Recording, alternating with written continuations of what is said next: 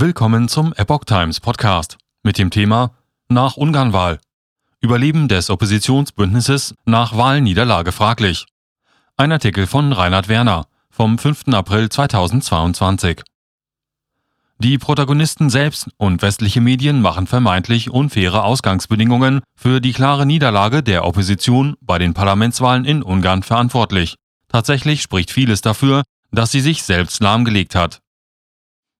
Im Jahr 2018 reichte der regierenden Fidesz von Premierminister Viktor Orban ein Ergebnis von knapp unter 50 Prozent landesweit, um im Parlament eine Zweidrittelmehrheit zu erobern. Die Opposition war gespalten in vier Linksparteien mit Stimmenanteilen zwischen 3 und 12 Prozent und die rechtsextreme Jobbik, die auf etwa 20 Prozent kam. Vier Jahre später hatten sich fünf Linksparteien und die Jobbik unter Führung des nach eigenen Angaben konservativen Christen und enttäuschten Fidesz-Wähler Peter Markizai vereint und der Sieg der Regierungspartei fiel noch deutlicher aus. Jobbik macht Spitzenkandidaten für Wahlschlappe verantwortlich. Bereits einen Tag nach der Wahl steht die Fortsetzung des Links-Rechts-Bündnisses in Frage. Wie Daily News Hungary berichtet, macht Jobbik-Chef Peter Jakob den Spitzenkandidaten, der als vermeintlich wahlbarster Kandidat die Vorwahlen für sich entschieden hatte, für das Ergebnis verantwortlich. Dieser habe eine Erneuerung der Opposition versprochen, aber tatsächlich hat er zu ihrem Sturz beigetragen, so Jakob. Besser durchdachte Botschaften statt Gerede hätten mehr Stimmen gebracht. Zwar will Jakob eigenen Angaben zufolge die Kooperation innerhalb des Parteibündnisses aufrechterhalten, allerdings unter einer neuen Führung. Die Frage, wer diese übernehmen soll und welche programmatischen Schwerpunkte im Vordergrund stehen sollen, könnte den inhomogenen Zusammenschluss allerdings vor eine Zerreißprobe stellen. Markizai selbst hatte noch am Wahlabend vermeintlich ungleiche und unfaire Wahlkampfbedingungen für die Niederlage verantwortlich gemacht. Die öffentlich-rechtlichen Medien hätten der Opposition zu wenig Raum gegeben. Orban-nahe Oligarchen hätten die meisten unabhängigen Medien gekauft. Andererseits hatte das breite Oppositionsbündnis die Rückendeckung internationaler Medien hinter sich, sowie der politischen Elite von EU-Staaten wie Deutschland und Frankreich. Was außerdem gegen Makizais Erklärungsansatz spricht, ist, dass er seinen eigenen Stimmkreis in seiner Geburtsstadt, in welcher er seit 2018 als Bürgermeister regiert, verloren hat.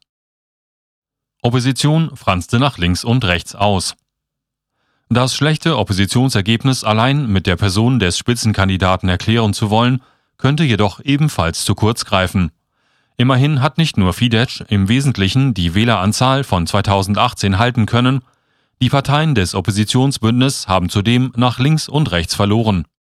So dürften die 3,3 Prozent bei der Listenwahl und 2,3 Prozent in den Komitaten, die auf die Satirepartei Zweischwänziger Hund entfielen, vor allem auf Kosten der linken Parteien im Oppositionsbündnis gegangen sein. Einige der Umfragen im Vorfeld der Wahl, die durch die Bank weit vom tatsächlichen Ergebnis abwichen, hätten der Jux-Partei sogar Einzugschancen zugebilligt. Die von Jakab geführte Jobbik büßte jedoch auch ihrerseits einen erheblichen Teil ihrer Stimmen ein, vor allem in ihren bisherigen Hochburgen. Während einige Wähler ihr die behauptete Mäßigung nicht zu glauben schienen, nahmen andere ihr diese sogar übel und verhalfen der noch extremeren Rechtspartei Mihasank, unsere Heimat, zu 6,2 Prozent und sieben Mandaten. Extreme Rechte in Ungarn in Summe geschwächt. Die meisten Umfrageinstitute gingen davon aus, dass der Wegfall verbliebener Corona-Maßnahmen in Ungarn Anfang März der Partei, die vor allem auf Impfgegner und die Unzufriedenheit über pandemiebedingte Beschränkungen setzte, den Wind aus den Segeln nehmen würde. Allerdings konnte Mihasang vor allem außerhalb der großen Städte und in Grenzregionen immer noch ausreichend Stimmen für sich verbuchen, um die 5%-Hürde zu überschreiten. Für Fidesz ergibt sich aus der neuen Konstellation die Möglichkeit, sich mit seiner konservativen Politikausrichtung nicht nur von der Linksopposition, sondern auch von rechtsaußen deutlich abzugrenzen. Während Mihasang in Gemeinden zum Kampf gegen den Islam aufruft, in denen sich derzeit in denen sich in der Zeit der Fluchtbewegung 2015 und 16 nur eine Handvoll Flüchtlinge angesiedelt hatte und sich gegen die Angehörigen der Roma-Community ausspricht, setzt Fidesz auf Einbindung aller Gruppen. Die Strategie machte sich offenbar bezahlt.